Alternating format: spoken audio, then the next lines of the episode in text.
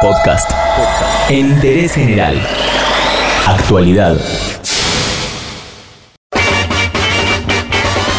Las nuevas tecnologías pueden mejorar en algunos casos la vida de las personas. El problema surge a partir del uso nocivo que se puede hacer de ellas. Para charlar un poco de adicción a la tecnología, estamos en contacto con Guillermo Golfar. Él es pediatra especialista en nuevas tecnologías. ¿Cómo detectamos, eh, a grosso modo, eh, a nivel general, una adicción a la tecnología? Ya, como cualquier adicción, que es este, más que el tiempo, es la, la imposibilidad de sostenerse en la vida sin algo, ¿no es cierto? En ausencia de algo. Es decir, cualquier uso compulsivo, lo que sea, marca una conducta adictiva. Con la tecnología pasa un poco eso, gente que se va esclavizando del teléfono, vamos a llamarlo genéricamente el teléfono, digamos, a, la pantalla que te conecta con otras personas o con otras eh, actividades diferentes de, aquella en la que estás eh, presencialmente y no puede independizarse de esto, no puede vincularse de esto ni siquiera un momento. Hay un término que se conoce como nomofobia,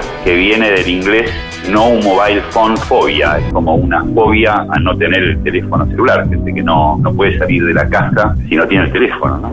¿Cómo debemos manejarnos? Es una herramienta, digo, para los padres que hoy le dan un teléfono a un chico para que juegue, para que esté ahí, para que no haga lío o despelote, y hasta dónde forma parte de una crianza, digamos, normal y cuándo puede pasar a ser un problema. Tenemos dos, dos problemas. Por un lado, tenemos adultos hiperconectados que viven y prolongan tanto su vida social como su vida laboral en el teléfono. ¿no? Yo, un ejemplo que cito frecuentemente es que antes vos ibas, no sé, digo, una persona podía ir a jugar un partido de fútbol con los amigos un jueves a la noche, después iba, comía una pizza, tomaba una cerveza y el momento social se terminaba hasta el jueves siguiente. Ahora esa situación se continúa en un grupo de WhatsApp, en donde siempre alguien comenta algo, en donde eh, siempre hay algo para decir y, y entonces una situación que era esporádica se transforma en un vínculo continuo. Y así se van multiplicando esas situaciones con otros grupos sociales o con grupos laborales, con lo cual el adulto está mucho tiempo mirando la pantalla. Al estar mucho tiempo mirando la pantalla, lo primero que pasa es que mira menos a sus hijos. Cuando esto ocurre en los primeros años de la vida, produce un, déficit de estímulo en el chico que es muy difícil de recuperar después. Los chicos menores de tres años se nutren, digamos, el desarrollo, el neurodesarrollo se nutre principalmente de la calidad de estímulo que reciben. Y ese estímulo debe ser primordialmente humano, de, interacción, digamos, tanto de mirada como de, de la palabra, de juego desestructurado, idealmente de juego al aire libre, de juego activo. Entonces ahí hay una primera problemática que tiene que ver con el adulto abstraído en su propia pantalla que deja de mirar y deja de jugar y deja de interactuar con sus hijos pequeños y esto produce un déficit crítico.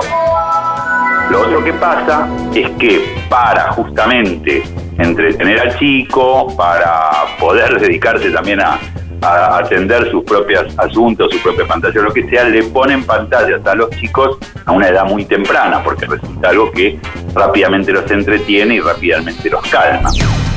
Paw Patrol, Paw Patrol, al instante llega, donde hay problemas, vaya aventura es.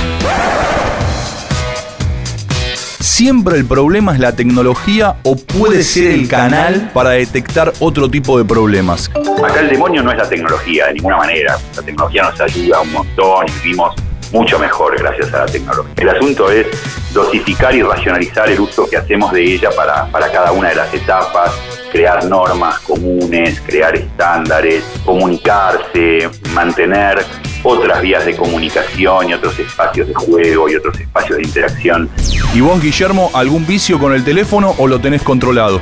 No, no, está absolutamente descontrolado. Mis, y mis hijos se quejan constantemente de que entre los pacientes y mi sobreutilización del teléfono para fines personales no les doy bolilla. Pero bueno, tienen 24 y 19 años, así que a esta altura del partido me puedo relajar un poco. Haz lo que yo digo, pero no lo que yo hago. Hoy te escribí, me respondiste al toque, así que estabas en línea.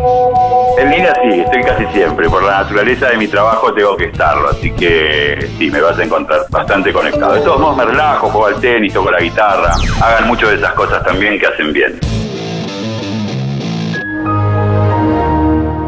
Entérate de esto y muchas cosas más y muchas cosas más en interésgeneral.com.ar.